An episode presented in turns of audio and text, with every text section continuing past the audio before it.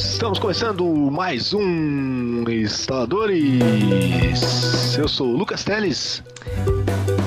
E eu sou o Jonathan Carneiro. É, Isso, a gente é, corta o outro, se vai, fazer, se vai falar É. frase não vai falar mais, porque agora. Então, eu tá- esqueci de falar, estou com o Jonathan Carneiro. É falta de um webcam pra saber quando um vai falar, quando o outro vai falar, né? Mas Então, é. Enfim, a gente voltou aqui e antes de começar a falar, pede desculpa aí, Jonathan. desculpa. É, Beleza. por que, que eu tô me desculpando? É porque a gente tá atrasando os podcasts e a culpa foi sua. É, tá bom, é, foi culpa minha, desculpa. É, você estava muito culpado esses últimos dias, né? A vida, né? A vida ela chega e é, tá aí, né? Aí, aí vamos, a gente É. voltou e estamos aqui de volta. Pra não, pra não falar que pô, tá só culpa em você, eu também tô numa correria nos últimos tempos aí.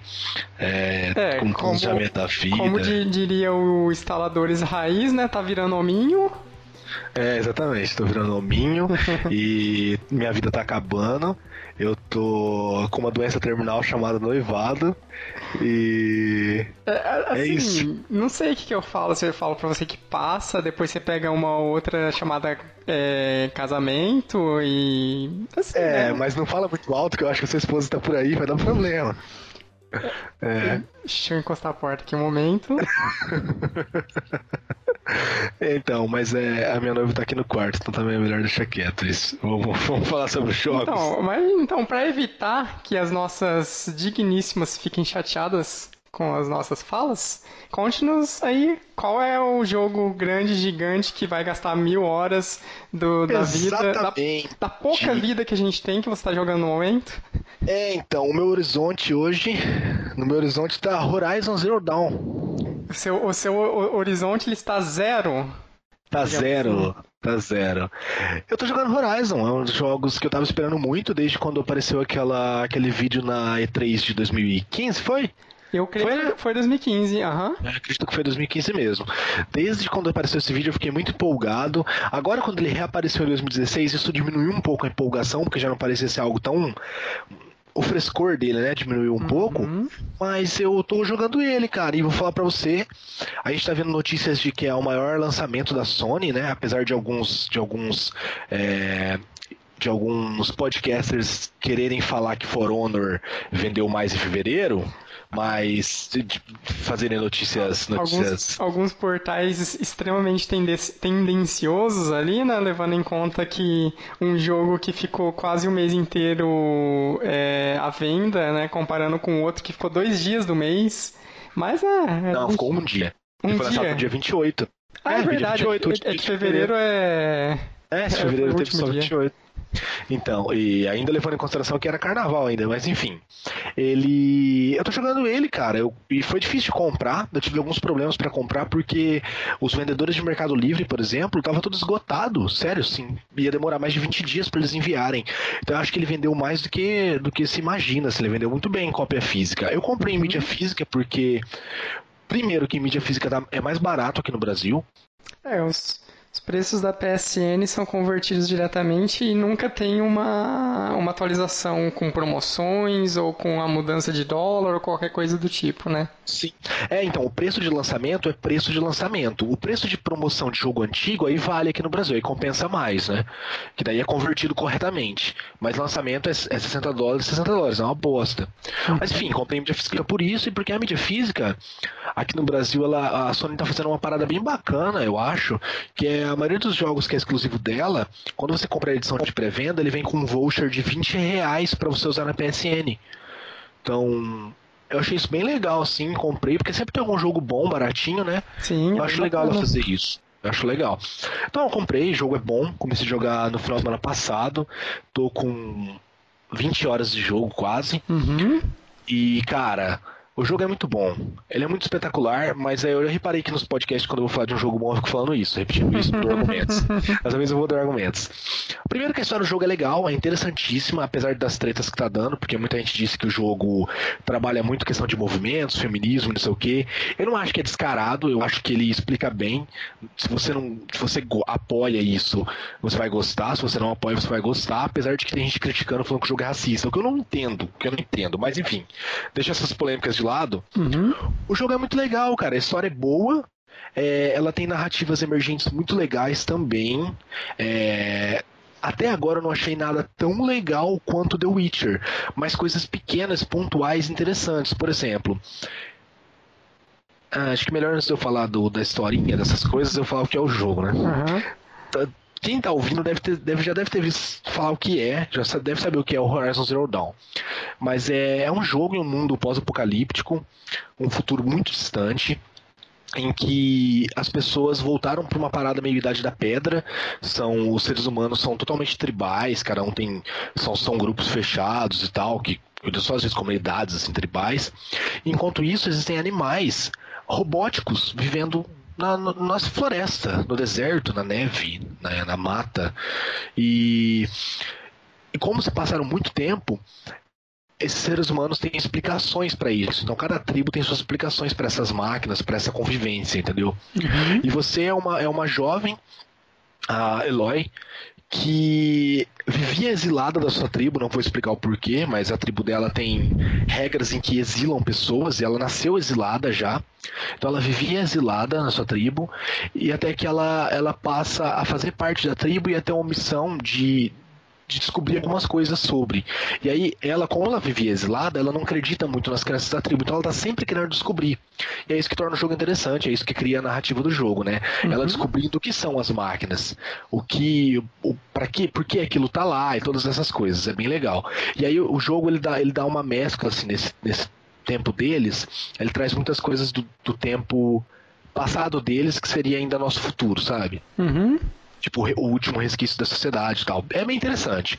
E como eu tava dizendo, tem várias narrativas, é, narrativas emergentes interessantes. É, é legal. E por enquanto tá me lembrando muito, muito, muito The Witcher. Em, em termos de, de estrutura de, de, de, mundo, você diz assim? De vai ter um mundo aberto, você vai pegar as quests com os NPCs, esse tipo de coisa?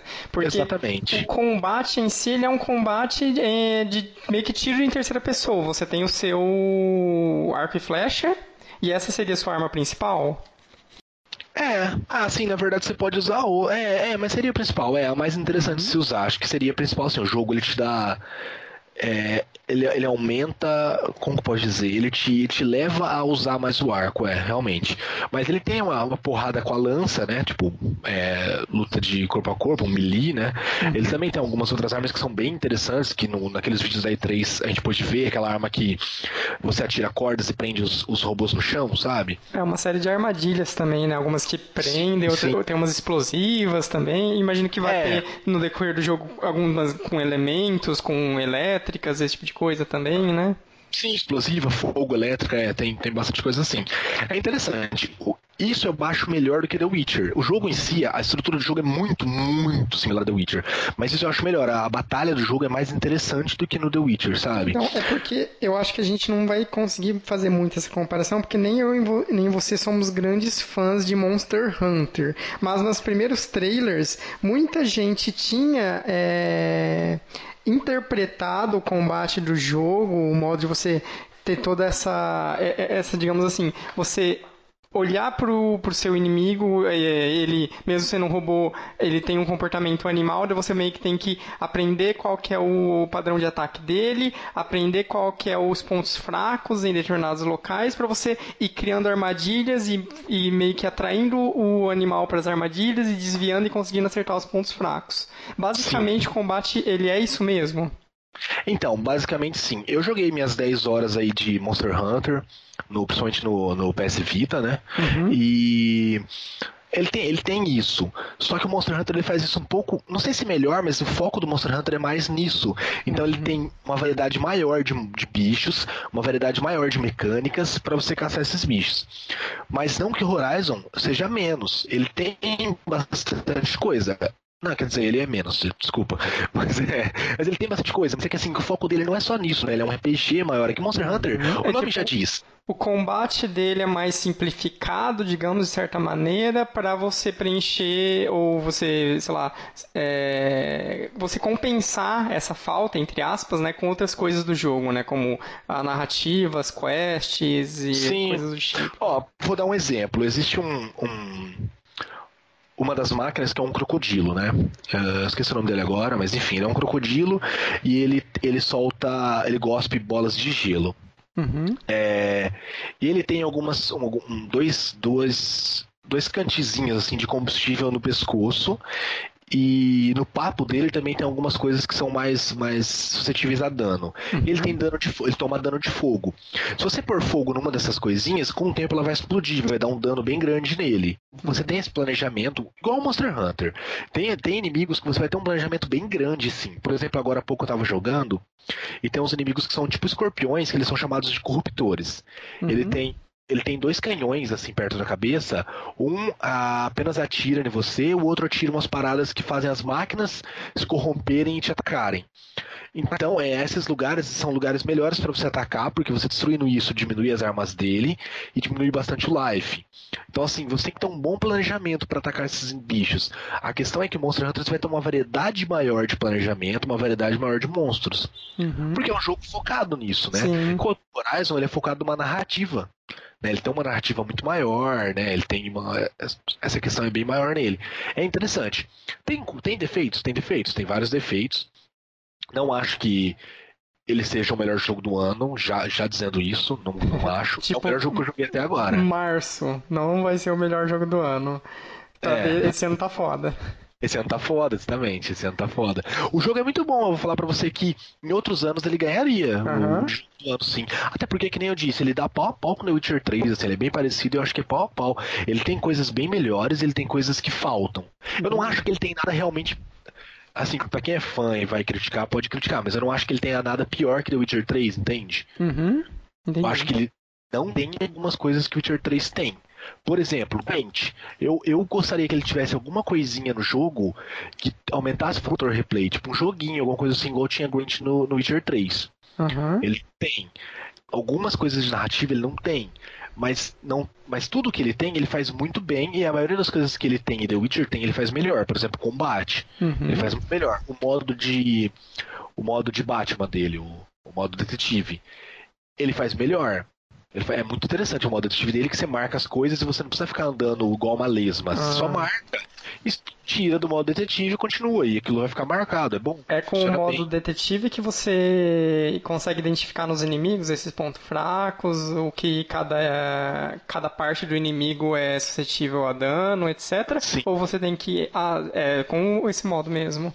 Sim, é, é, é com o modo, mas eu não uso tanto assim, porque o jogo não, o jogo não é burro, né? Você usa o modo, ele tem um campo de espaço que faz você conseguir perceber isso no inimigo. Você tem que estar meio próximo, então. Exatamente. E aí algumas vezes ele vai te perceber e tal. Então às vezes eu acabo não usando muito, você acaba acostumando também com o que os inimigos são.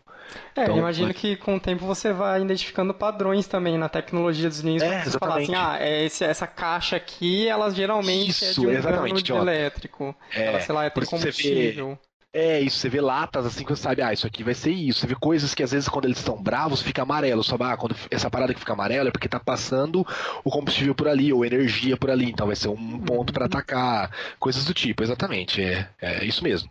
Um ponto fraco é a luta contra inimigos humanos. Todo mundo já, você já deve ter ouvido outros podcasts falando disso. Sim. É muito fraco. Inimigos humanos é muito chato de, de atacar, muito.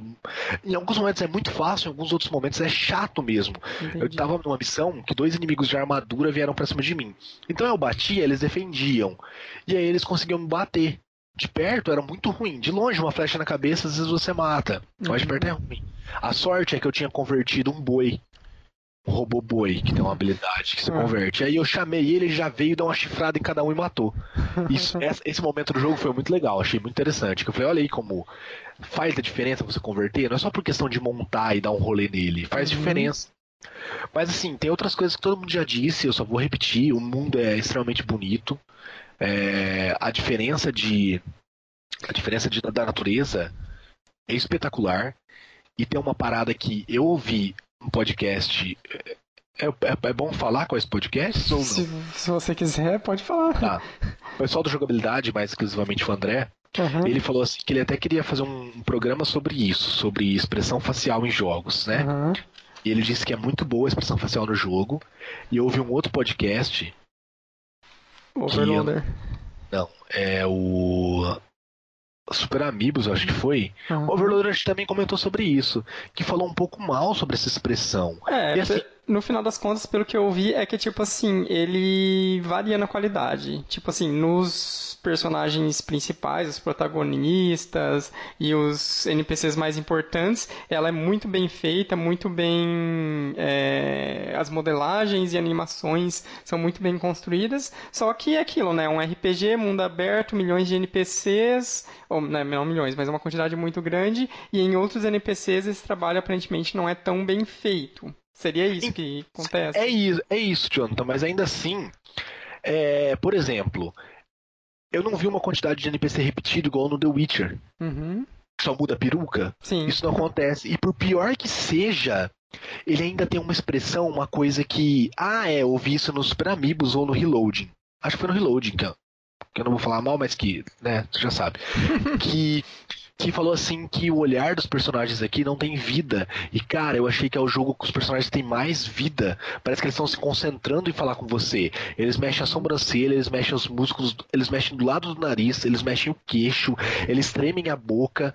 Assim, mesmo os NPCs mais simples, eles ainda têm uma movimentação de pele, de rosto, maior do que a maioria dos outros jogos que eu já vi, entendeu? Uhum.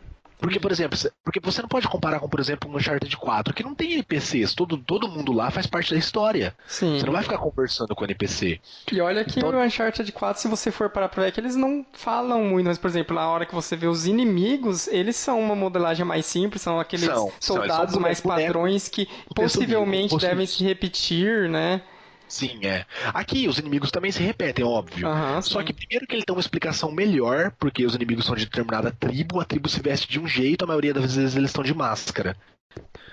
Então, é, tipo é uma explicação uma, mais uma razoável. vestimenta de guerra da tribo, coisas do tipo. Exatamente. Né? É, então, então, whatever, eles serem iguais. Mas eu achei muito legal que até agora eu não vi NPCs iguais, tipo, que você Uhum. conversa e faz quests, eu não vi iguais.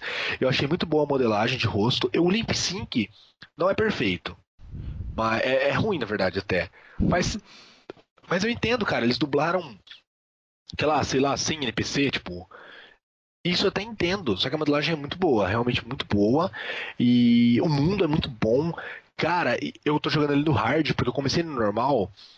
E aí eu, eu senti que matar a máquina tava muito fácil. Eu falei assim, mas cara, são máquinas Uhum. com armas, tipo, tem que ser difícil. Aí eu falei, vou pôr no hard. Eu não coloquei no very hard, porque como o jogo é muito grande, se eu colocasse eu ia acabar me decepcionando se eu morresse muito. Sim. Mas no hard já, já rola uma parada muito legal que é assim. Eu, eu tô com escassez de recurso, que o pessoal falou em outros podcasts que não tem. Eu tô porque tem lugares que tem, tipo, três tipos de máquinas diferentes, umas quatro de cada uma delas, algumas cinco, e aí, tipo, tem. Junta 12, 13 máquinas de uma vez. E aí, cara, eu não vou atacar. Entendi. Eu não vou porque, tipo, eu vou me ferrar. Então daí você usa estratégia, você passa por elas, vai atacar uma que esteja isolada e deixa desse jeito. E aí é legal, você acaba tendo um. Eu não morro muito, mas você acaba tendo um, um- uma escassez de recursos, você toma cuidado, sabe? Você sempre vai ter aquele cuidado de pra onde você tá indo, Sim. ou qual inimigo você vai enfrentar. Não é aquela exploração que, tipo, foda-se, o mundo tá aberto, eu vou pra qualquer lugar que eu quiser e não vai ter desafio em lugar nenhum, porque eu sei que, é, que digamos assim, os, os desafios que existirão vão ser não nas quests, eh, vão ser mais lineares, digamos assim, né? Isso, não, Exatamente. tipo, dá a impressão mesmo que você tá nesse mundo meio hostil, com essas criaturas robóticas e coisas do tipo, É. né? É, eu tomo cuidado, bastante cuidado. Em alguns momentos até, no- na parte mais noturna do jogo, em que às vezes eu não percebo alguma máquina e de repente ela tá vindo atrás de mim, dá aquela sensação de jogo de survival, sabe? Tipo assim, Uhum. Nossa, cara, a qualquer momento alguém pode vir me matar, que bosta. Tipo um jogo de zumbi pós-apocalíptico, assim, dá, Aham. dá uma, dá uma sensação assim, sabe? Isso eu acho legal.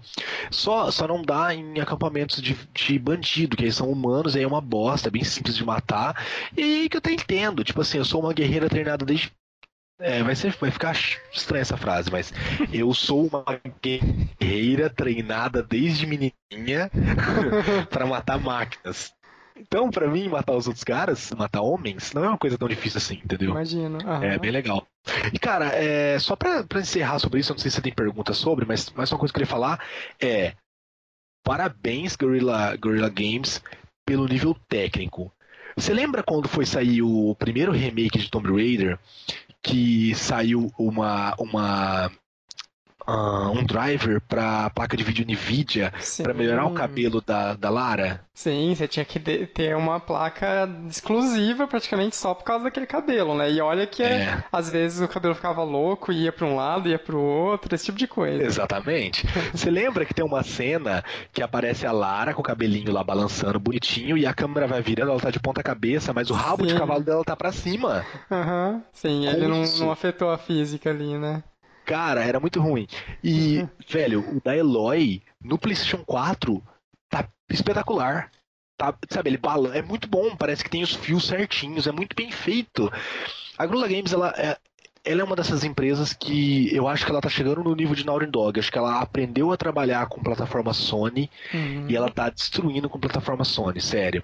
É, aquilo, é... né? Tecnicamente, ela sempre mostrou um, um primor Sim. muito grande, né? Com a própria série Killzone, ela sempre... Ela aquele termo, né? Pushing the boundaries, né? Tipo, ela tá sempre forçando os limites ali na época do Play 2 mesmo, no Killzone 1, depois do Killzone 2 já era no Play, Play 3. 3 já era. Já. Que 2 e 3 é Play 3. Que, tinha, que teve aquele teaser, um pouco mentiroso, mas era absurdo na época, né? É, o Killzone 3 era bonito, eu via gente discutindo, falando que o Killzone 3 era mais bem feito que Battlefield 3. O que não é, eu, eu entendo que não é, é. mas era muito bonito. E o Shadowfall. Uhum é lindo, velho. O jogo não é legal, a história não é legal, mas o jogo é lindo. É, e, e... é impressionante isso, né? É um estúdio que, que tem um primor técnico muito grande, que desenvolveu jogos muito bonitos, que rodavam de maneira incrível nas máquinas, mas sempre eram jogos meio medianos, medianos para cima no máximo, sabe? Sim. E agora eles desenvolveram, ou não sei se talvez a própria Sony meio que deixando é, eles mais soltos para criar uma história própria e algo, é, algo então, do tipo, né? Eu acho que a Sony, além de ter deixado eles livres para criar, a Sony ainda apostou bastante, porque eles tiveram que contratar uma equipe bem grande de gente para desenvolver história uhum. e desenvolver mecânicas que eles não sabiam mexer, que eles não sabiam trabalhar. Uhum. E é uma coisa assim, que você não faz de uma hora para outra, você precisa, precisa, de bastante dinheiro, né? Então acho que a Sony acreditou. Tem coisas assim espetaculares, por exemplo, a zona de visão é muito grande para esse jogo. Eu achei muito bem feito, é um jogo que você precisa disso. É... E assim, as coisas que faltam, com certeza eles vão, ter, vão fazer um segundo jogo, né? Eu acredito que eles ainda vão colocar coisinhas a mais no, no Horizon 2, né? Uhum. Com certeza.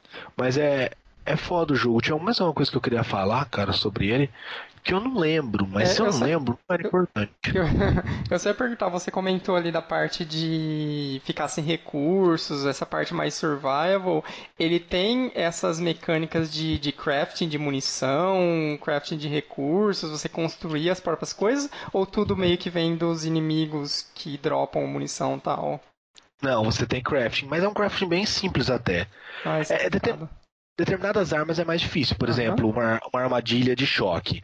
Você vai ter que pegar uma bateria do inimigo, vai ter que pegar graveto, vai ter que pegar corda. Ah, Mas, por exemplo, uma flecha, a flecha vai pegar graveto. Então, graveto e caco, né? Que caco é, é o dinheiro do jogo, mas ao mesmo tempo, o nome já diz, é caco, é caco de metal de máquina. Então você vai usar para fazer as pontas das flechas. Então aí uma flecha simples vai gastar um caco, que faz sentido, e um graveto. Aí uma flecha é, resistente, você vai gastar, sei lá, 10, acho que é 10 cacos e um graveto, que é para fazer uma flecha mais resistente.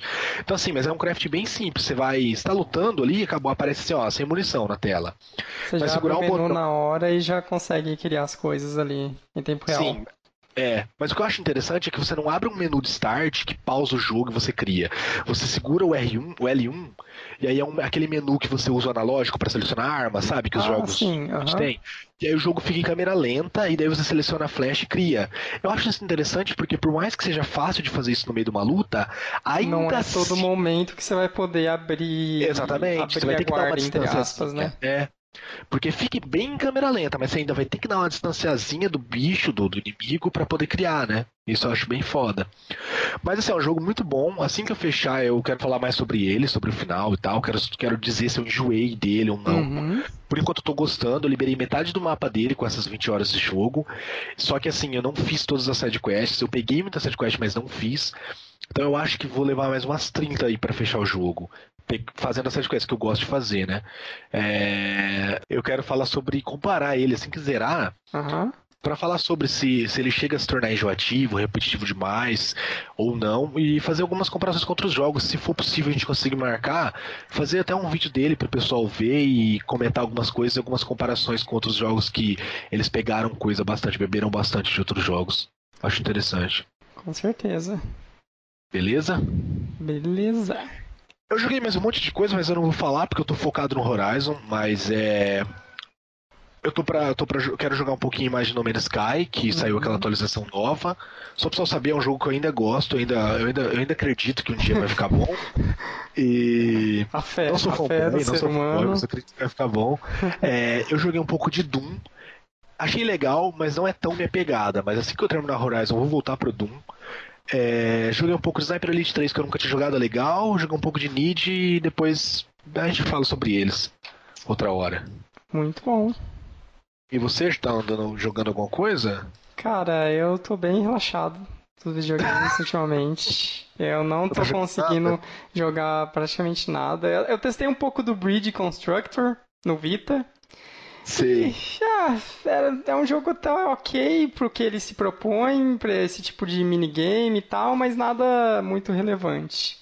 O que você está fazendo é olhando o site do Correios e tremendo a mão cada vez que olha. Exatamente, ele está aberto aqui, inclusive, eu acabei de dar F5 e ele não está aqui na minha casa. Como pode? Não entendo. Olha aí. Eu não entendo. pra, quem, pra quem não sabe, o Jonathan tá esperando vir dele, pra ele, lá da gringa, o Nintendo Switch né? Exatamente. O então, console que risca a tela no dock e que não funciona o controle esquerdo. Exato, é isso? né? É lógico, né? Porque a Nintendo vai fazer coisa. Ah, Nintendo. é aquilo assim, né? Tem esses rumores aí de alguns usuários tendo alguns problemas, né? Mas uh, vamos ver o que que, que se sucede, né?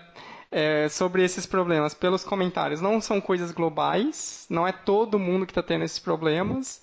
E, mas é, é de si é aquilo, né? Primeira leva de console e a gente vai ser beta é. tester pra Nintendo, né? Mas assim, é minha opinião. Se fosse você, eu já compraria uma película pra tela por garantia, para não descobrir se com você vai acontecer ou não, né? Ah, sim, eventualmente eu vou comprar assim, porque é aquilo, né? O console vai chegar, eu vou, nas duas, três primeiras semanas, eu vou ter medo de encostar nele. Sim, então é. eu vou colocar na dock com o maior cuidado do mundo, nunca vou deixar arriscar nem, a, nem na, na nem nada do tipo. Sim, é. Mas eventualmente, né, a gente vai relaxando, etc. Então vou comprar assim uma película ou ver algum outro método aí, se realmente é preciso fazer essa proteção e esse tipo de coisa. É importante, né, com qualquer console de portátil, né? Exato. Mas enquanto essa delícia de Zelda não chega, eu tô lendo e assistindo. Na verdade, eu li e assisti algumas coisas. O que, que você leu e assistiu? Eu voltei lá para 2010, mais ou menos, e eu terminei de ler Gantz. Não faço ideia. Cara, para quem não conhece, Gantz é um mangá.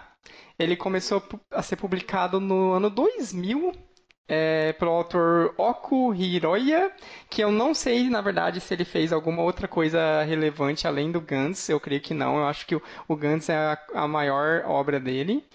E para quem não conhece o mangá, ele começa com uma premissa bastante interessante. Você começa acompanhando um rapaz, é aquela coisa básica de mangá é, shonen e seinen, né, que é aquelas gêneros de coisas japonesas. Que é um jovem normal é, que está vivendo sua vida, quando de repente acontece algo e ele entre muitas aspas, tem superpoderes. No caso do Gantz, o que acontece é que esse rapaz, o Kuro, Kuroko Kei, ele tá no, no, num trem, assim, ele tá no, no metrô do Japão, né, tal, acompanhando as coisas, quando acontece um mendigo, por algum motivo ele cai ou ele desce no, nos trilhos do trem, e um amigo do Kuroko, ele desce para ajudar o, esse mendigo para tentar levantar ele. Ele tá tentando, fazendo força, mas ele não consegue levantar ele sozinho. Ele vê o Kuroko é, esperando ele e ele chama. E por algum motivo o rapaz vai lá e tenta ajudar o mendigo. E no final das contas ele cons eles conseguem salvar o, o velho. Mas né, o metrô tava vindo e o metrô acaba atropelando os dois. Nossa. Então, tipo, meio que exatamente o mangá começa com eles morrendo. E no momento em que eles morrem, eles ressurgem, reaparecem em uma sala, em um apartamento, que claramente eles identificam rapidamente que eles estão em Tóquio ainda.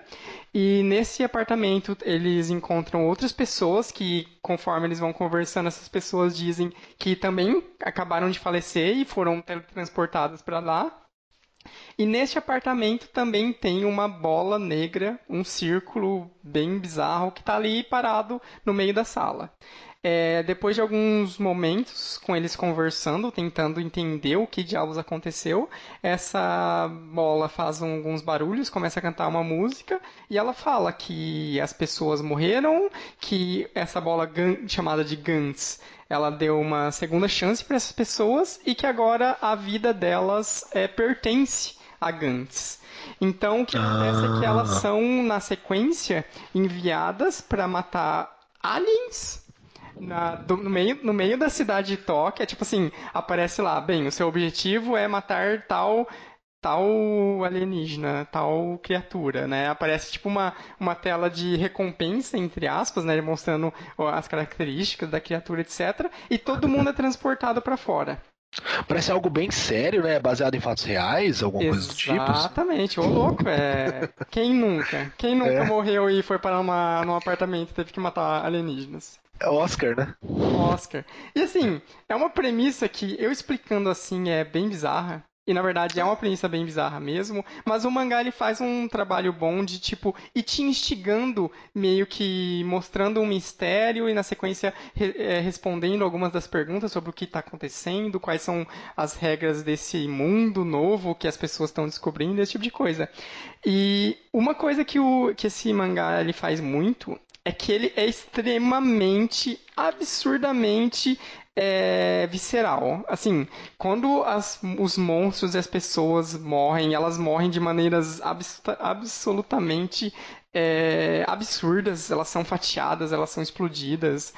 Com o passar do tempo, as pessoas vão começando a aprender a, entre aspas, jogar o jogo do Gantz, né?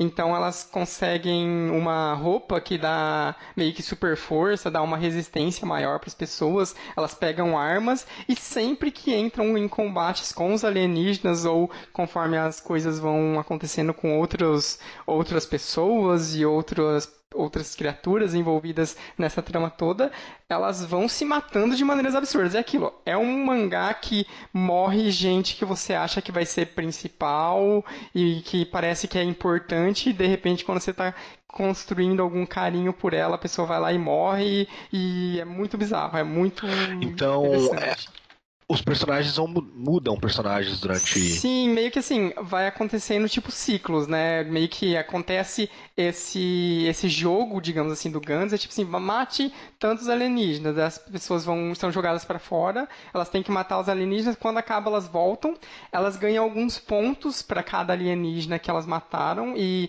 cada alienígena, dependendo da sua força e da dificuldade de matar ele, ela dá uma quantidade de pontos. E daí, com o tempo, eles descobrem que quando eles chegarem a 100 pontos, eles são dadas as opções de ressuscitar alguém que morreu durante o Gantz, de ah, é, ganhar. Gantz? É, durante o, né, o jogo, digamos assim, né? De ah, tá. ganhar uma arma mais poderosa ou de ser mandado para o mundo real e você perder todas as memórias desse, desses dos jogos que vão acontecendo. Ah, eu posso reviver o Jonathan ou posso pegar uma 38 mais forte? O que eu faço? né? Muita gente né, passa por esse, por esse é, dilema. dilema, né, durante é, o mangá. Pra mim não seria um dilema, mas. é, né, nisso a gente já vê aqui, né, quem que vai um matando o outro. Enfim. É.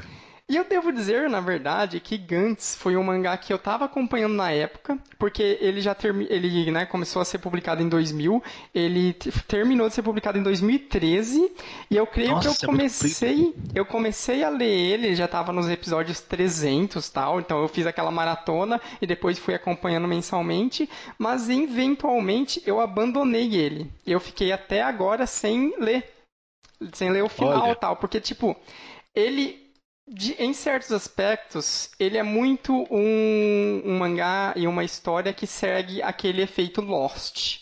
No sentido de.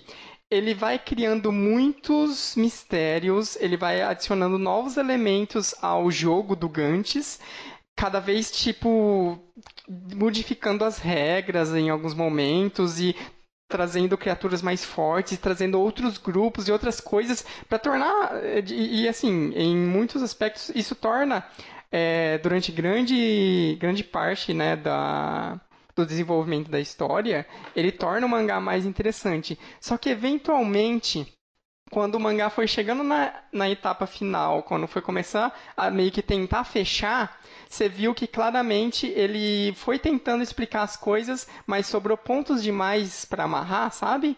Ficaram Sim. muitas coisas de claramente eles jogaram ali para criar um impacto, para criar um novo arco e não serviu de muita coisa. Tem muitos arcos ali, muitos personagens que no final das contas estavam ali para criar é, um mistério a mais, para dar uma, uma reviravolta que no final das contas não precisava, sabe? Porque no final das contas o a explicação para o Gantz é muito mais simples do que você gostaria depois de trezentos e tantos capítulos, sabe? Entendo. Mas assim, ah, para você. Tô vendo algumas imagens aqui.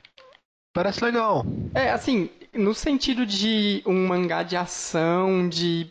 Cara, de loucura, né? Tanto que ele não é nem shonen, ele é seinen, que é tipo assim, é um gênero também com, com bastante combate, com bastante ação, mas voltado para o público adulto, porque tipo, tem violência, tem assassinato, tem sexo também, ele é bem pesado nos seus temas, esse tipo de coisa.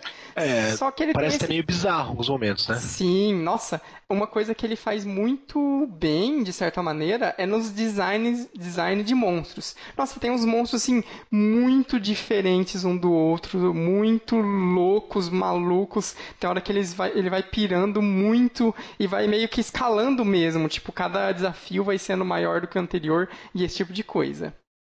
Só que ele só tem esse problema, né? Esses arcos que. Algum, muitos arcos, no final das contas, não vão para lugar nenhum. E no momento em que ele para para resolver tudo, o resultado não é muito significativo.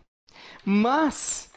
É, eu falei aqui do Gantz, do mangá, esse tempo todo, né? Que hoje em dia né, ele já terminou, ele tem 383 capítulos. E se você quiser, para poder né, eu acho que você lê ele em sequência é muito mais interessante e você não vai se desanimar tanto igual eu na época que estava acompanhando naquela coisa, tipo, tem um mangá no mês. No momento em que lança o mangá, eu leio, tipo, ah, nada aconteceu, os mistérios ah, não foram resolvidos, não está servindo de nada. Então, tipo, esse efeito meio não existe mais se você for ler agora.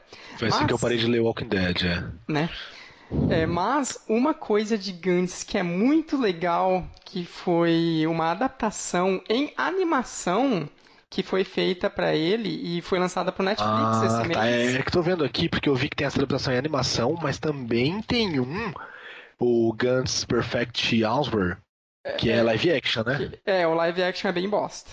Ah, tá. Não, não, não. É adaptação, Agora, esse Essa adaptação parece uma parada meio Final Fantasy, assim, a o estilo de arte, assim, é, meio, é que assim, as tecnologias do, do, da, do Gantz em si, né, as roupas que eles usam, as armas, elas são bem tecnológicas, elas têm um, uma coisa muito de neon tal, ela é bem cyberpunk em certos aspectos.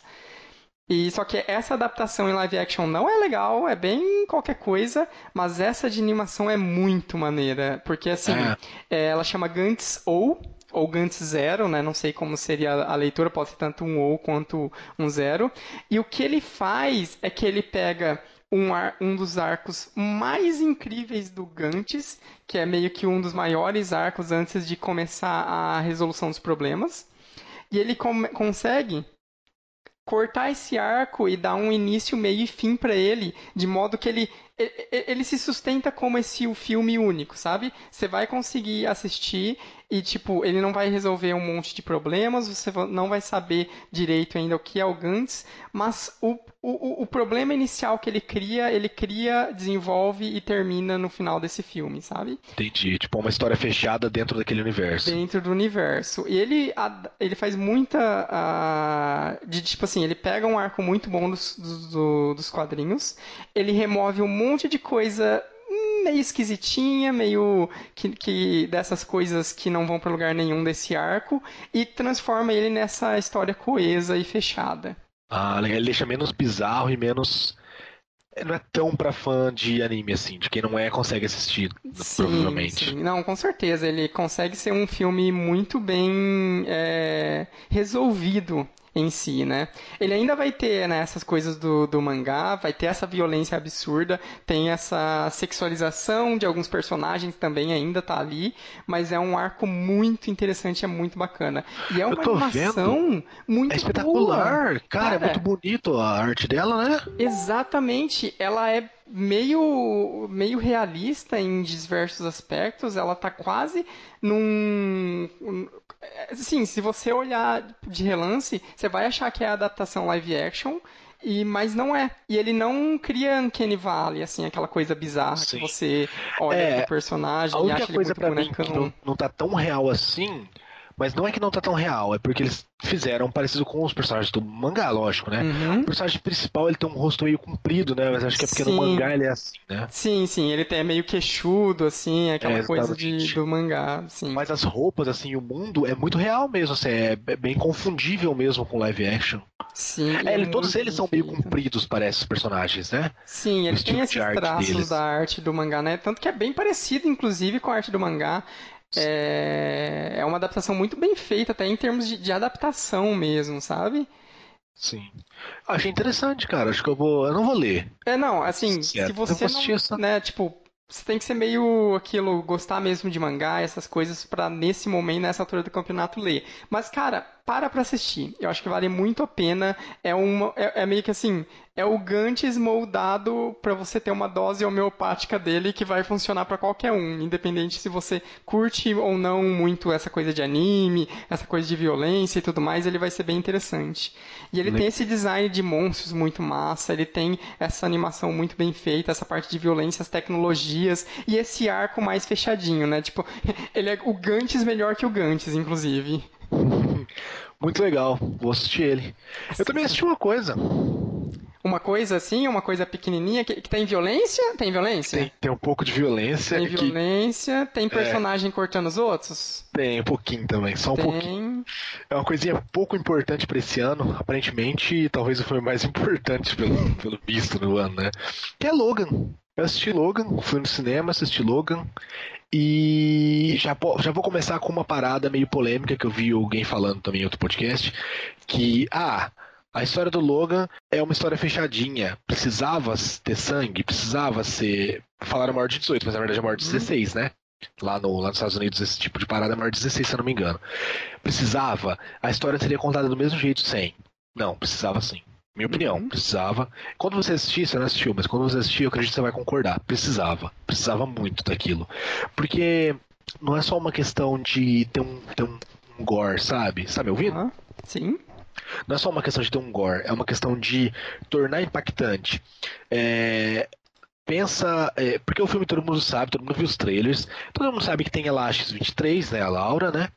E que rola uma história em relação a ela, ela tá fugindo com o Logan e tal, todo mundo viu isso no trailer, isso é, é óbvio, né, Jonathan? Ou, uhum. ou é spoiler? Sim, é não, a, a, a, premissa básica do filme, né, acho que dá até pra gente começar com, comentando sobre ela, né, é aquilo, é meio que um road movie. Sim, exatamente, é meio que um road movie, deles atravessando, viajando, não vou explicar da onde, nem até aonde, uhum. nem o uhum. porquê, mas é deles, deles indo de um lugar para outro, levando a Laura, que é a X-23, que é um dos, dos, dos pontos importantes do filme, né, né? Dos pontos mais importantes do filme. Uhum. Então é, seria um road movie disso. Então é importante porque ela é uma criança e é importante ter o sangue, ter a dilaceração, ter arrancar a cabeça, ter jogar a cabeça nos outros, tal, para para você para tornar isso impactante, para mostrar para você, olha, olha que merda de mundo que tá, olha o que, que ela tá passando, Uhum. o que, que ela tem que passar para chegar nesse fim. Sabe? Tipo, Sim. isso é muito importante. E para mostrar o porquê que o Logan chegou naquele ponto que ele tá. Olha como a vida do cara foi. A vida do cara foi inteira desse jeito. Por isso que ele é isso agora. Entende? Então eu acho Uhum. muito importante, muito importante mesmo aparecer, mostrar isso. É, e aquilo, né? No final das contas, quando a gente para para analisar os outros filmes do, do X-Men e mais especificamente os outros filmes do Wolverine, a gente vê que sempre tem aquele problema, até no nível de roteiro, que é tipo assim: a gente não pode mostrar o Logan cortando gente. Então a gente tem que arrumar uma desculpa bizarra pra ou ele nunca vai enfrentar humanos, ou vai ter uma criatura muito bizarra, ou robôs, ou qualquer É. coisa do tipo, algo que ele possa enfrentar que ainda não vá barrar na censura, né? Sim, exatamente. Então, eu achei importante sim, achei foda. Eu, achei- eu acho que isso é, é Logan, isso é Wolverine. Uhum. As outras coisas não eram, no final das contas, né? É bem foda. E eu gostei do filme, eu gostei muito do filme, isso não tem como discutir, todo mundo gostou. é acho que é muito difícil alguém assistir e falar assim: que lixo, que Batman vs Superman, que Esquadrão Suicida que é esse, sabe? É muito Uhum. difícil. O filme é bom, mas o filme é Fox. Hum. A gente não pode esquecer que o filme é Fox. Con- Conte-me mais sobre isso. Então, a minha analogia pro filme, pra todo mundo que tá me perguntando sobre, que assistiu e tá discutindo, é a seguinte. Existiu um cara chamado Da Vinci, certo? Nossa, certo, quero ver pra onde isso vai. É, ele, ele pintou um quadro chamado Mona Lisa, certo? Eu ouvi dizer. Ele fugiu com esse quadro, porque o quadro era, era espetacular, né? Hum, Era o quadro mais bonito dele, certo? Tipo, alguma obra de arte, certo? Certo. Aí agora você imagina Da Vinci colocando o quadro Mona Lisa na parede, olhando de longe e falando assim: Nossa, meu quadro mais perfeito. Olha como é perfeito. Mas de longe não dá pra ver que foi eu que fiz, né? A assinatura é muito pequenininha. Como que eu vou fazer pra que todo mundo veja que foi eu que fiz esse quadro? Aí ele tem uma ideia. Ele tira o quadro da parede, põe no chão, agacha e faz cocô em cima do quadro. Bem no meio do quadro, ele faz um cocôzão assim. Daí ele olha e fala assim: Meu quadro mais perfeito, agora todo mundo vai saber que fui eu que fiz esse quadro, tá? Meu cocô ali. Nossa, eu, Isso, não, eu pra não tava mim- esperando por essa. É, então, pra mim, pra mim, minha opinião, talvez eu esteja exagerando, mas minha opinião, pra Hum. mim, Logan é isso. É um filme perfeito, o filme mais perfeito da, da Fox. Mas de- tem uma assinaturazinha de merda Mas tem da uma Fox. assinatura da Fox, tem um cocô bem ali no meio, bem no meio, assim, pensa bem no meio dos peitos da, da Mona Lisa, assim, ó. Bem no meio, tem um cocô ali. Entendi. que rolou uns respingos e tal, mas bem ali tem um, tem um cocôzão. Então, assim, eu, eu penso isso, é a minha opinião, eu não vou dizer o porquê, mas você quer, você quer que eu cite os pontos, mas sem explicar o que é? Por exemplo, ah, é pelo jeito que termina, ah, é pelo jeito que começa, quer que eu fale? Por favor, se, se, se não for muito spoilers, eu não me importo em saber. Ah, tá. Eu não vou explicar o que é, mas Uhum. os vilões, alguns mal utilizados e outros desnecessários, porque tem um vilão em si que se você não tivesse ele, você podia ter utilizado melhor outros que você tem. Hum, E uhum. esse que você tem é totalmente desnecessário, não devia existir. Quando eu vi, eu falei assim, isso é um sonho do personagem, não pode ser isso. Isso não aconteceu. Hum, e aí eu entendi. fiquei incrédulo, sabe? Ridículo. Entendi. E algumas coisinhas que me incomodam, mas que. que é coisas que me incomodam mesmo, Aham. sabe? Que, que fazem parecer um pouco sério, um pouco meio ridículo. É, por não ter assistido, eu não sei, né, apontar exatamente o que é que você está comentando, mas eu acho que teve um comentário que eu vi no Twitter que parece que resume isso, que é tipo assim, o Logan é um filme excelente, só que ele tem uma estrutura de jogo de mundo aberto. Então você, o Logan tá fazendo a sua viagem de um ponto pro outro, só que no meio ele tem side quests merda. Então, não, mas É o meu problema. É, é, é uma sidequest dessas, é. Que, Aham. que, que o problema dessa sidequest é que nem é o problema é a sidequest, o problema é que ela se torna parte da história Do canônica. É, Uhum. sabe? Isso, isso eu achei bem bosta. E quando você assistir, a gente vai acabar conversando, não em podcast, Uhum. provavelmente, mas você vai entender, eu acho que você vai concordar comigo. Mas o filme é bom, o Hugh Jackman tá espetacular no filme, o, o Patrick Stewart tá muito foda também. Ele, ele bagaçou mesmo, o Patrick Stewart. Uhum. Inclusive, rolou um boato, não sei se isso é verdade ou não, mas de que ele disse que ele poderia continuar fazendo o Professor Xavier, mas isso é só um boato, eu não sei se é verdade.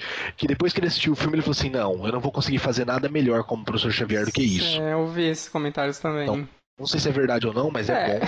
É aquilo, né? No final das contas, a Fox tá, tem esse osso na boca e ela não vai largar nunca. Não, então vai, vai, ter aí um próximo X-Men. Só que como eles deram esse reboot maluco das coisas, não sei mais como que funciona a timeline dessa porra de, de franquia, né? Sei lá. Enfim, mas é possivelmente. Não sei se vai caber muito mais o Xavier velho, entre aspas, né? Não, não é. Aparentemente não. Porque, e Wolverine né, vai ter galera nova aí, então não sei, né? Como que é, fica. É, é, concordo. A atriz que faz a X-23 é muito boa, também, uhum. gostei bastante dela.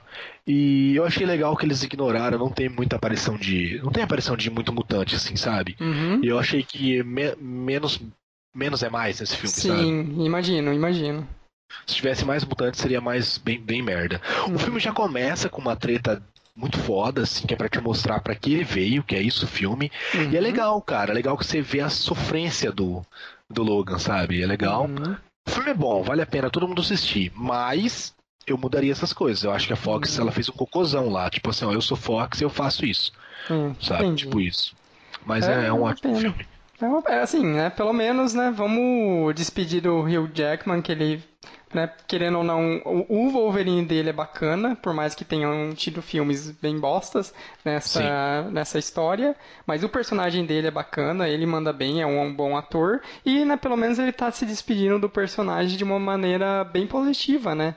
Meio que é, fechando com chave de ouro na, no, na medida do possível, digamos, dentro da Fox. Sim, exatamente, é. E mais uma coisa que não é, não é spoiler, mas para você que leu o quadrinho, não vai com essa expectativa. Ah, não, ele, ele não é o Ele não Logan, é né? o de é Logan, ele não é velho Logan, ele não, ele não, ele não tem nada. A galera falou assim, ah, tem o Logan velho. Não, não tem, porque o Old Logan é diferente, você vê que Sim. o aspecto físico dele também, tem um momento que ele fica careca e tal, ele, não, uhum. não, ele não é o Old Logan, não é, não pensa nisso. Mas é bom, mas é muito bom. Muito bom. É isso. Vamos. Você assistiu alguma coisa? Jogou alguma coisa não, que você ia falar? Não, nada mais de coisa. Acho que a gente pode agora meio que fechar com uma das notícias. Das... Algumas notícias, isso. Vamos comentar algumas coisas? Vamos, né? E é, falar de coisas, né? De, de, falar assim de empresas que fazem merda e que estão tentando fazer coisas boas no final das contas. É, mas eu vou dar minha opinião depois de você falar. Pode falar o que, tá. que você está falando. Porque, né, a nossa querida, do nosso coração, que nós somos. Sua querida, não é minha querida, não, sua. Ô, louco. Tô querendo fazer uma média com qualquer caixista que a gente ainda tem, possa ter como ouvinte, né? Mas enfim. A Microsoft anunciou nessa semana que ela está lançando um serviço novo, que é para os consoles dela, o Xbox One né, e o futuro Scorpio, que é o Xbox Game Pass. Sim, e o que seria o Xbox Game Pass, Jonathan? Xbox Game Pass basicamente é uma cópia do EA Access, é exatamente. pra quem não conhece o EA, o EA Access. Access. é basicamente o seguinte, você é, entre aspas, bem grandes assim, é um serviço de Netflix de jogos para os consoles dela. No é, caso. Então, porque você vai ter uma você já quer Deixa eu fazer uma é, eu quero falar uma analogia já assim sobre. Pode porque... Hoje você tá bom de analogia, então manda bom. ver. Porque, o, porque o, o, ele faz exatamente o que o, que o, EA, o EA Access faz, que é você ter alguns jogos mais antigos que ele libera para você fazer download e jogar por um tempo, enquanto ele estiver no catálogo, certo? Exato. Uhum. Que é o mesmo que a Netflix Offline hoje está fazendo. Sim. Certo? Uhum. E aí você tem uma empresa que é que ela pode estar, tá, que ela pode ter todos os jogos, uma empresa que que desenvolve mais jogos. Tipo, que é a EA, a EA só desenvolve jogos importantes uhum. e a Microsoft pode ter jogos de várias empresas. Sim. É, não, é, não é uma analogia espetacular como a outra, mas a Microsoft está fazendo um trabalho muito parecido com a Netflix, só que ao contrário, enquanto a Netflix entrou no mercado, se tornou grande, e aí Aí, aí o HBO criou o dele, uhum. aí os, o Telecine criou o dele. Só que como a Netflix já era maior, o conteúdo deles continuaram lá. A Microsoft está fazendo o contrário. A, a EA fez, fez essa parada e eu acho que a Ubisoft estava fazendo alguma coisa parecida, não estava? A impressão minha. Eu acho que ela não chegou a anunciar ainda, mas houveram mas rumores tá de que ela é, estaria é. fazendo um serviço do tipo para os jogos dela na Uplay, né? Aquela plataforma Isso, linda. exatamente. Então, e aí já torna uma parada mais, assim, que pra minha opinião já é meio ruim, porque ó, uhum. a Microsoft não tem tantos exclusivos assim para te dar, certo? Certo. É, a gente... Uma das né, por mais que a gente possa falar assim, a gente é um bando de sonistas se a gente for encaixar em algum lugar, mas a gente tem que concordar que a consoles Xbox ultimamente não tem tido não, a melhor tem. cartela de, de exclusivos, né? É. E será que isso já não vai fazer com que ela não tenha os jogos da EA? Porque você pega uma HBO, a HBO não vai pôr mais nada na Netflix, nunca. Uhum. Porque a HBO tem um HBO Go, ela não quer pôr na Netflix. Sim, Será que isso não vai própria. fazer que as pessoas vão? Porque, porque eu acho que os jogos da EA são grandes atrativos. Uhum. FIFA, Dragon Age, Mass Effect, Battlefield, sabe? São, são ótimos, ótimos atrativos. Com certeza. É, é, uma, é um problema, assim, é que esses, esses serviços concorrentes que acabam se excluindo, né, mutuamente, né? Porque, tipo assim, Sim. se você é uma pessoa que é fã dos jogos da EA, do Battlefield, do FIFA e de qualquer outra coisa do catálogo dela, o Dragon Age, Mass Effect, etc. E você já paga um serviço desse para você jogar no PC ou no Xbox, para você pegar esses, esses, jogos do catálogo antigo, você não vai se sentir compelido a pagar mais um serviço para ter outros jogos de outras empresas, né? Exatamente. Até porque, cara, eu acho que a maioria dos jogos que vão sair são jogos mais de Xbox 360. Porque, como a gente disse, de Xbox One não tem muito exclusivo, não tem muita coisa assim, né? Não. Eu acho que vai sair muito mais coisa de Xbox 360. E hoje, pelo menos em países como o Brasil, eu imagino que o cara vai preferir ir lá na locadora, alocar um joguinho de Xbox 360, pôr no Xbox dele, copiar e daí ele funciona como retrocompatibilidade. Uhum. Sabe? Umas paradas desse tipo. Sim. É, hoje em dia, se com a retrocompatibilidade você abre, né, que é uma coisa muito positiva do Xbox One, só que se você for utilizar ela por si, é muito mais fácil você comprar jogos do Xbox 360, que hoje em dia você compra, mesmo os jogos que ainda tem novos ou jogos usados, você compra muito barato, você coloca na sua máquina e está jogando, né? É, e aquilo, você vai poder jogar o título que você quer jogar, e não um catálogo que é, é aquele grande problema desses catálogos catálogos do tipo, beleza, tem 100 títulos, mas às vezes que me interessa no momento vai ser um, dois e olha lá, né? Às vezes Sim. Você e vai aí... jogar meio que mais para utilizar o serviço do que de, do tipo, é, é um jogo que eu realmente quero jogar nesse momento, né? E aí, voltando na analogia que eu fiz, a Microsoft estando em posição de Netflix, ela não está fazendo o trabalho de Netflix. Mas por enquanto, beleza, a gente está criticando, desculpa quem é fã da, da, Microsoft, a gente está errado, porque a gente está criticando antes do serviço lançado. Mas a Netflix, ela, ela supriu esse, esse, essa demanda que você disse aí de catálogo e tal, uhum. criando seus próprios conteúdos. E a Microsoft, a impressão que dá é que, na verdade, ela, tá, ela tinha a escolha de tentar criar novos conteúdos é, exclusivos ou fazer isso. E a impressão que dá é que ela voltando mais para isso. Tipo, há pouco tempo ela cancelou o Scalebound uhum. e parece que ela não tem nada de grande, de nada muito grande anunciado aí, sabe? Assim, eu não lembro de nada assim que todo mundo tá esperando. Ah, e, parece que ela tá se focando mais nisso. Tem de, desde a parte da retrocompatibilidade, parece que ela resolveu escolher trazer as coisas de trás e usar como uma máquina que rode tudo do que coisas exclusivas dela. Uhum, sim. O que para mim é uma escolha estranha, mas que beleza, é uma escolha, é bom. Eu não acho o serviço ruim, é bom. Mas eu não sei se a longo prazo ela vai conseguir manter um catálogo tão bom assim, entendeu? Uhum, sim. Pense. É, aquilo, né? Esse serviço, né? Muitas coisas, muitas informações ainda estão assim um pouco esquisitas também, né? A gente ainda vai ter confirmação de outras coisas, porque, por exemplo, é, ele é um serviço que ele não está incluído, por exemplo, com a Plus. Então, por exemplo, é, é Gold, exatamente. Com a Live Gold. É, com a Live Gold. Então, por exemplo, se você for querer ter só o Game Pass, né, que aparentemente ele vai ter um preço de 9,99 dólares por mês, você vai pagar esse serviço e se você não pagar a Gold ao mesmo tempo, você não vai poder jogar nenhum dos títulos online.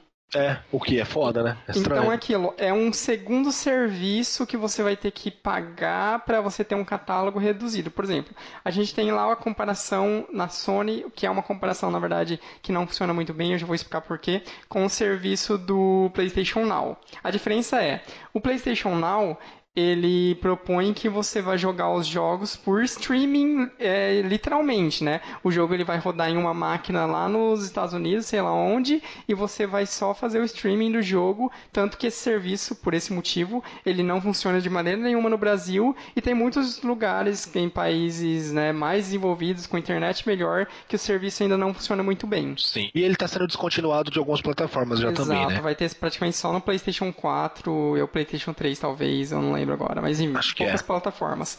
E no caso do Xbox Game Pass, você vai baixar o jogo, você vai, você vai jogar o jogo naquele período qual- no qual ele estiver no catálogo, e daí no momento que o jogo sai do catálogo, se você quiser continuar a jogar ele, você vai ter que comprá-lo. Para né, remediar isso de alguma maneira, no momento em que os jogos saírem do catálogo do Game Pass, a Xbox, eh, a Microsoft, né, ela vai dar descontos de 20% para jogos de Xbox, eh, Xbox e 10% de Xbox One. Que né, não é um desconto muito relevante. Não, é um desconto bem contas, pequeno, né? né? É um desconto bem Mas, é, enfim, é alguma. um, um, um chamariz a mais aí para quem quer esse tipo de Sim. serviço. Eu acho que é um serviço legal e Hum. que dá pra se manter, mas se ela conseguir fazer uma parada meio que assim. ela Parece que o preço anunciado é de 11 dólares por mês, não é? É 10 dólares, né? 10 dólares por 9,99. Certo. Se ela fizesse uma parada assim, ó, é 9,99 por mês, mas pra quem paga Gold, enquanto você estiver pagando a Gold, é tipo 4,99. Sim, você teria Uma um redução desconto, drástica né? mesmo sabe? Uhum. Tipo assim, ó, porque daí você não vai fazer com que muita gente sem Gold pague, você vai fazer com que muita gente prefira pagar a Gold e ele. Exato, né? Porque no final das contas vai ser aquele peso na balança. O que, que eu prefiro? É ter o serviço online e ter os jogos free todo mês? Ou ter esse catálogo com uma quantidade X de jogos que eu não vou poder jogar online? Dependendo Exatamente. do perfil do jogador, se ele não curte muito online, ou se não, se o online é o principal feature do console dele, ele vai optar por um ou por outro, né? Então ela teria que fazer um- uma maneira de aglutinar ambos os serviços para ter um pacote interessante, né? É, porque assim, eu, eu tenho certeza que tem muita gente que só assina Gold pelos jogos. Da mesma forma que eu assino a PSN, 90% pelos jogos e 10% pra jogar online, porque eu jogo muito, muito pouco online. Não, não vou colocar 80, 20, mas. Uhum. E os jogos não são muito bons, mas eu gosto de saber que eu tenho aqueles dois jogos por mês que eu posso jogar, até porque eu tenho PS4 Vita. Sim. E no Vita eu nunca comprei um, um jogo assim, em mídia física. Eu só eu pego mais os jogos da Plus mesmo e me divirto um pouco. Então, assim, esse cara que pega, ah, que tem a Gold pra poder pegar os jogos gratuitos só. Ele vai, eu- tenho certeza que ele vai preferir pegar esse esquema novo porque, e cancelar a Gold, porque os jogos que vêm na Gold já são jogos mais antigos, que muito provavelmente já vão estar nesse catálogo, e se não tiverem, vai ser uma baita de uma canalice da Microsoft segurar esses jogos, não pôr no catálogo só pra poder dar na Gold. Uhum, com Entende? certeza. É, eu vejo muito esse serviço, até pelo fato de que eles não anunciaram até então, por exemplo, pacotes para você assinar anualmente ou coisa do tipo. Então eu, eu vejo que seria um serviço sim. Que se eu tivesse Sim. o Xbox, eu assinaria esse serviço no mês que tivesse um jogo muito legal que eu gostaria de jogar e que eu tivesse tempo para jogar ele. Então eu falo assim, "Ah, agora. Esse mês eu vou pagar 10 dólares para eu poder jogar esse jogo aqui que eu tô com vontade e quem sabe daí eu testo alguns dos outros jogos do catálogo. Agora, não é um serviço que eu pessoalmente me veria pagando mensalmente sem parar, porque né, tipo você coloca na balança, são 120 dólares por ano, né? É um preço meio pesado para um catálogo muito pequeno, né? Então, é uma parada que vai acontecer isso mesmo, assim, se ela não der descontos e coisas do tipo, vai ter gente, muita gente picadinho fazendo um mês, no outro mês para, no outro mês faz, no mês para. Uhum. Uma parada meio igual aquele mês gratuito do Netflix. Ah, eu vou pegar um cartão aqui, tá para lançar a temporada nova de, sei lá, de, de Stranger Things. Assim que lançar, eu vou pegar esse, esse mês gratuito no Netflix, assisto tudo e pronto. E Exato. daí eu paro. Vai ter muito disso. Você vai lá e olha lá, ah, vai sair mês que vem, vai sair, como a gente falou dele já, tipo, The Witcher 3. Vai ser The Witcher 3 nesse serviço da Microsoft. Quanto ele tá aqui pra comprar? Ah, tá 30 dólares aqui pra comprar. Opa, eu vou pagar esses 11 dólares aqui, um mês eu zero ele, jogo ele todo dia, zero um mês, pronto. Uhum. É, e pra gente ter uma comparação de jogos, né, a gente pode falar, né, na verdade, sim, a, pelo menos para esse início, ela tá prometendo jogos relevantes pro Xbox One, né, porque Acho que o, Halo 5 até, né? o serviço, aham, o serviço vai sair na primavera de 2017, que Sim. é no próximo, próximo semestre, etc, né? E próximo semestre não, ainda nesse semestre, né? Até em junho, se eu não me engano. Enfim, e os jogos para essa primeira leva, aparentemente, já tem coisas como Halo 5, como Gears of War, Mad Max, o NBA 2K, que tal, talvez a gente goste, o Saints Row 4, que é bem legal, Payday 2, e alguns jogos menores, como Terraria, tem o Lego Batman, o Mega Man Collection, Fable Provavelmente 3. Minecraft deve ter, né? Talvez tenha, né? Não sei se nesse momento inicial ou em outros meses. Então, assim, tem jogos que são interessantes, né? Agora vai depender de do como e de com qual frequência essa essa, esse catálogo né, vai sendo atualizado. Né? E nisso né, também, se a Microsoft vai conseguir é, fazer um, um acordo interessante com diversas desenvolvedoras para ter jogos de uma EA da vida, então, de uma Ubisoft, dessas empresas que vem, que desenvolvem jogos grandiosos, né?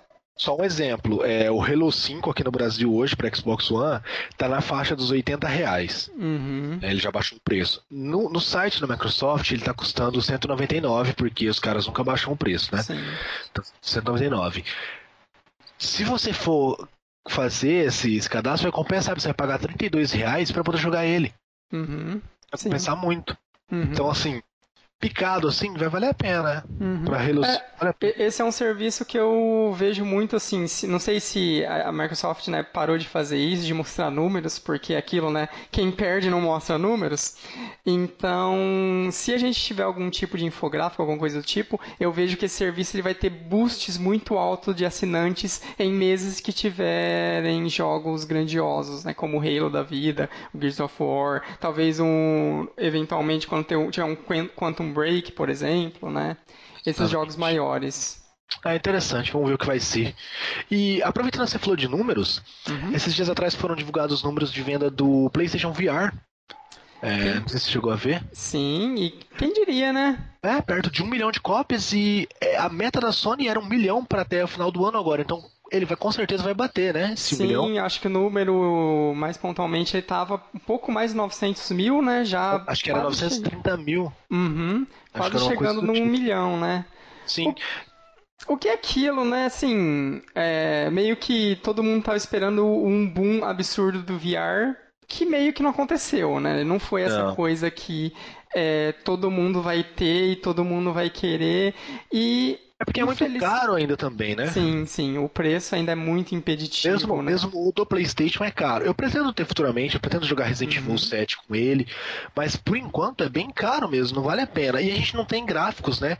Talvez ele tivesse, ele tenha tido um, um leve boom quando saiu esse Resident Evil 7. Uhum, talvez. Não sabe, é. Mas a gente que entende aquilo, que é o né? que mais vendeu também até agora. Sim, vendeu bem. A Sony afirma que foi até a mais do que as expectativas dela. Só que o porém, que é a minha impressão, que é a minha impressão que eu tenho com tudo que a Sony faz, que é se não fez sucesso imediato, eu vou parar, parar, de dar suporte. É, e infelizmente tudo bem que a gente não teve outros eventos até agora, uma PlayStation Experience, a E3 vai ser só lá em junho, etc. A gente não teve grandes eventos. Mas a gente também não teve anúncios de coisas novas e nem coisas relevantes para o VR, né? Eu imaginaria que nesse momento a gente já teria algumas versões diferentes ou talvez é, experiências com IPs grandes da Sony sei lá, alguma coisinha enviar de um, vou chutar aqui, um God of War, agora um próprio Killzone, ou alguma coisa assim. A gente teve o quê? Teve o Batman, que teve aquela experiência VR, o, o Resident Evil, que foi a, a, meio que um jogo de verdade, entre aspas, em Sim. VR. O primeiro até agora, né? Jogo de verdade. O, o, primeiro, né? A gente tem aquele Farpoint, que foi anunciado na última E3, que é um jogo de tiro tal, que ah, não parece ser muito incrível, mas parece ser uma das coisas, coisas mais relevantes do VR. E tirando isso, não tem muito mais, sabe? É. Então, eu acho que a Sony não vai desistir tão fácil desse como de outras coisas, porque ela tem concorrente que estão trabalhando com isso também. Uhum. Então, acho que para ela é muito assim: vou abrir mão de alguma coisa, deixar que só os outros façam e eu não. Então, acredito que ela também não, não, não vai abrir mão tão é, fácil. Se continuarem, né, investindo no VR, Exatamente. o óculos, o HTC. Só que assim, não tem. Só que assim, para todos eles não tem jogo, né? Saindo. Não, é bem pouco. Eu acho, se eu não me engano, o da. O Vive, né? Que é o da, da Valve, tem Sim. jogos em uma quantidade maior por causa do Steam, que é aquela coisa gigantesca, só que também é o mais caro de todos, né? Então a base instalada. E outra, acabou de ter um corte de preço muito grande, 200 dólares de corte de preço. Eles falaram assim que não tem nada a ver com as vendas. O que eu não acredito. Ah, sim. Os caras estão querendo impulsionar, estão querendo aumentar a base e talvez com isso ganhar em software e esse tipo de coisa, né? Com certeza, é, papo de PR, isso que não tem a ver com venda. Eles estão investindo, eles estão querendo vender mais. Mas é minha opinião, mesmo mesmo que a Sony desista, de certa forma, ela não vai trabalhar muito em cima, mas alguns outros jogos vão acabar saindo, jogos razoáveis. Uhum. E desistindo ou não, eu espero só que caia o preço para que eu possa ter o meu um dia e experimentar, ver se vale assim, a pena. né? Eventualmente, eu acho que, digamos assim, é, é, maldade um pouco falar isso, mas de todos os gimmicks que a Sony fez, a né, parada de movimento, a e essas coisas, o VR é o que faz algo de mais diferente, pelo menos pro momento, né? Sim, sim. É, vamos ver. E continuando em vendas, a Nintendo Switch já bateu o Wii U de lançamento? O console mais vendido da, da Nintendo no lançamento até agora? Exatamente, né? Vamos ver se isso vai continuar para os próximos meses, etc. Mas o, esses momentos de lançamento, essa semana inicial, foi muito positiva para a Nintendo, tanto no console quanto no. Não vou falar nos jogos, mas no Zelda, então, né? Então, Porque mas. Zelda já foi também a IP mais vendida da Sony é, superando é, superando o Mario 64, superando os outros Zeldas, superando tudo. É uma loucura. Assim, eu tenho um pouco de receio dar minha opinião e você ficar chateado, mas a minha opinião não tinha como, não tinha como Zelda não ser o mais vendido. Eu acho que até é mau caratismo deles ficarem divulgando isso, porque é o único jogo grande que saiu com console. É, é, é, aquilo, né? Em termos de, de attach rate, né? De pessoas que vão comprar o Switch e vão comprar algum jogo, é, é até bizarro que não seja 100%, porque eu não vejo sentido em você Exatamente. comprar um Switch no momento Sem e não ter o Zelda. Zelda. E sabe que eu tava, eu tava até conversando com os amigos esses dias, é, é uma parada na minha opinião, é até meio mau caráter mesmo, porque quanto com o Wii, o que eles tinham para mostrar o Wii era o, o Wii Sports, eles pegaram e deram junto. Sim. Então, beleza. Esse, eles, eles viram que, ó, eu tenho Zelda para mostrar o Switch, Zelda todo mundo quer. Eu vou dar junto? Não. Eu vou vender o Switch, vou vender o Zelda. Uhum. Entende? E aí, tipo, ele ganhou mais dinheiro. A Nintendo foi inteligente, que ela não precisou subir tanto o preço do Switch. Ela foi muito inteligente. Mas é óbvio que eles são mais vendidos, eles estão bem vendidos assim, né? E outra. É. A, minha opinião também, eu também quero ter muito um Switch. Eu fiz um cofrinho uhum. aqui, vai ter imagem uhum. nesse post. Um cofrinho escrito Switch. Tô guardando dinheiro para poder comprar o meu até o final do ano. Gostei. E... Já Mas tem no Paraguai já. Já tem, já. Já tem no Paraguai, no, na Infoss, no Atacado Games, tá R$ 1.700 por aí. É, já tá Mas... 1.600. Eu vi hoje, é. baixou um pouquinho já. Olha aí, olha. E, e, cara, só curiosidade, uma aspas entre, entre aí. Antes de lançar o Switch, o Nintendo Wii U no Paraguai tava 1.200, agora já caiu pra 800. Nossa, caiu? É? Eu achei que ia aumentar por causa do de pouco... Não, de, caiu. De pouco estoque e tudo né? mais. Até que, que enfim caiu, na verdade. Mas enfim, eu tenho medo porque é só Zelda. Tipo, a Nintendo dessa vez com o Wii U, ela se preocupou em ter jogos no lançamento até. E dessa uhum. vez ela nem se preocupou com isso. Parece que ele foi lançado muito cedo, eu acho, sei lá. Tipo, eu tô com medo de não ter jogos até o final do ano, entende? Ah, eu, eu acho assim que em termos de jogos first party, jogos da Nintendo, a gente. Tudo bem que vai ter um, alguns intervalos vazios entre alguns meses, mas a gente vai ter coisa boa, né? Eu tava vendo, saiu um trailer novo, mês que vem, dia 28, parece, já vai ter Mario Kart em abril. Mas o John. mais vai ter Splatoon. Depois vai ter, tem o Super Mario Odyssey é, né, anunciado pro final do ano. Mas não adianta, isso a gente teve no Wii U. A gente teve o Mario 3D World, a gente teve o New Super Mario Bros. U, a gente teve Zumbi U, que não é dela, mas a gente teve. A gente teve Bayonetta uhum. 2, que é exclusivo. A gente teve o Mario Kart 8, a gente teve é, o de lutinha lá, o Smash Bros. A gente é, teve o é Tekken, a gente teve o tá Splatoon. Aí você está falando de todos os jogos que foram lançados em uma, uma faixa de 4 anos que teve desde o lançamento do, do console? Tá em 4, 5 anos? Tudo bem, mas o que a gente tem aí é um Mario Kart 8, que na verdade é um jogo do Wii U, não é um jogo do Switch, e um outro Mario Odyssey. Sim, é, no momento a gente tem isso, mas é aquilo. Tem outras desenvolvedoras que já anunciaram coisas pro, pro Switch.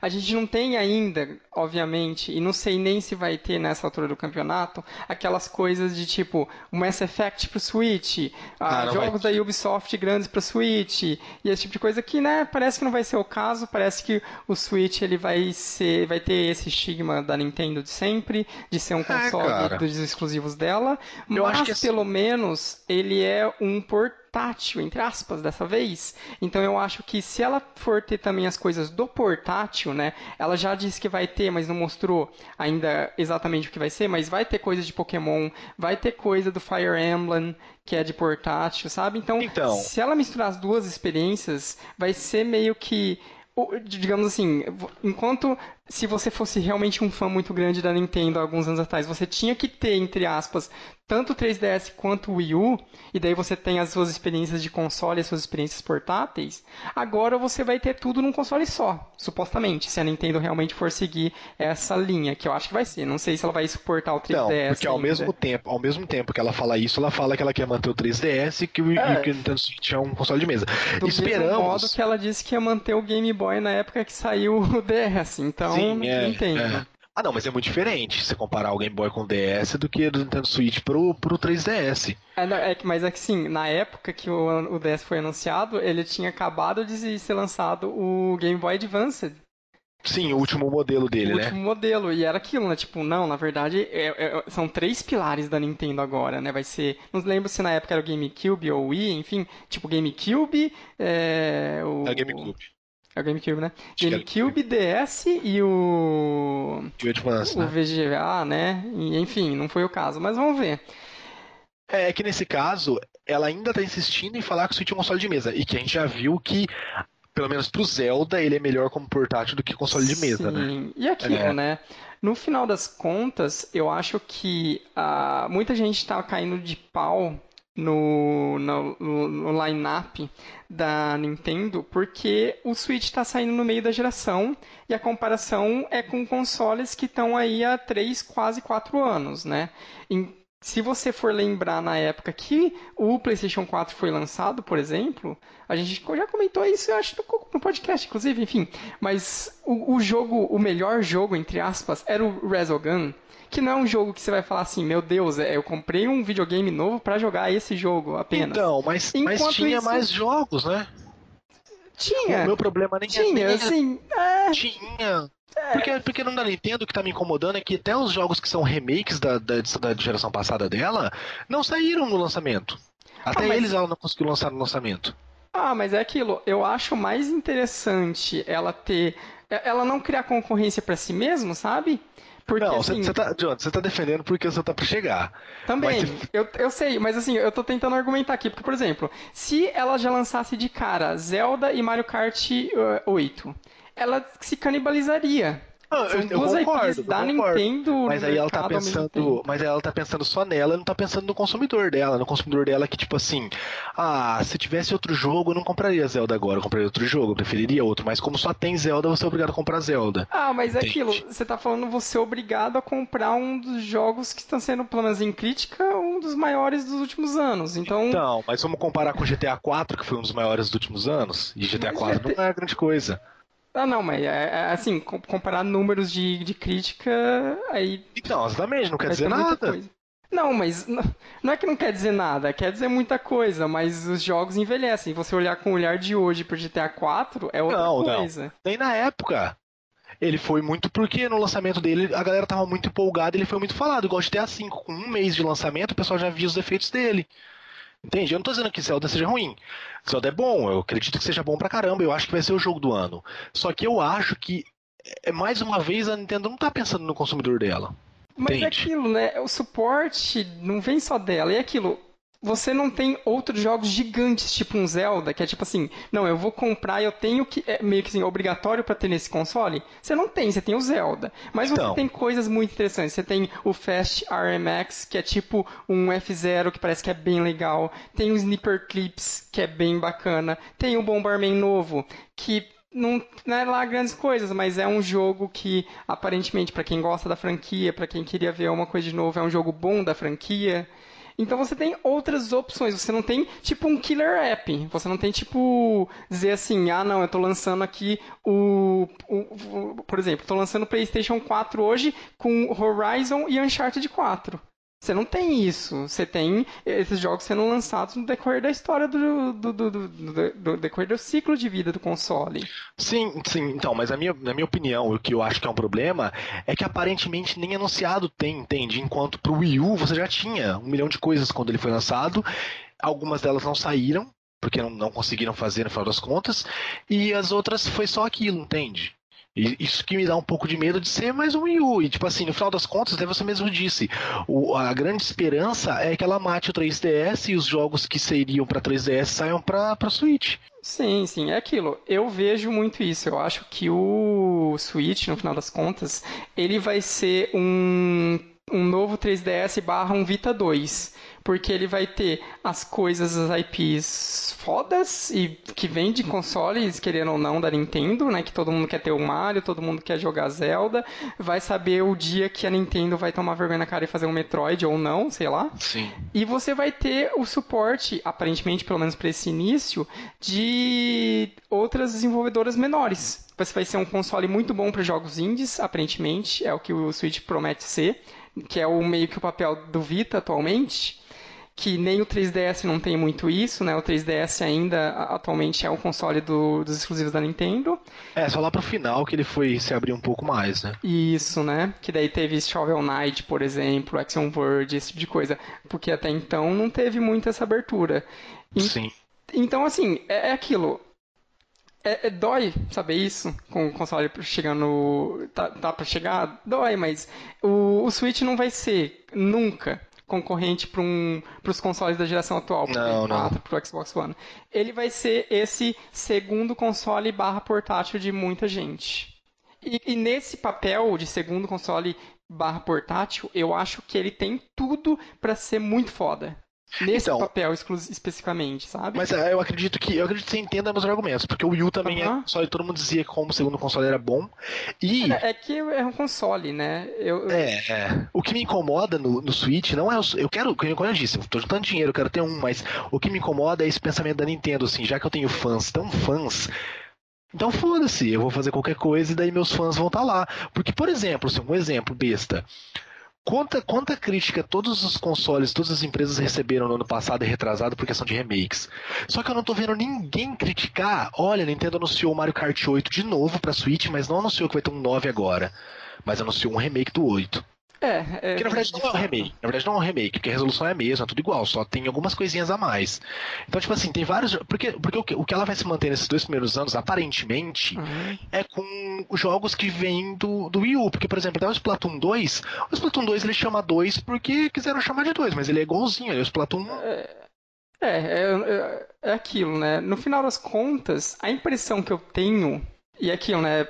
Realmente pode soar que eu estou sempre defendendo a Nintendo aqui, enfim, tire suas conclusões. Mas a diferença do caso do não vamos criticar remakes da Nintendo é que no final das contas não teve muita gente que teve um Wii U. Então, assim, para muita gente o Mario Kart 8 vai ser novidade no Switch. Ah, não, eu concordo com você plenamente. Eu acho que deve né? ter, acho que tem que ter. Enquanto... Todos os jogos de Wii eles tinham que lançar para Switch. né? Mas eu não acho que deveria ter praticamente só isso nos anúncios. Sim, sim, não, com certeza. É aquilo. Ah, eu acho que junho, é, muito mais do que anos anteriores, vai ser muito importante para Nintendo.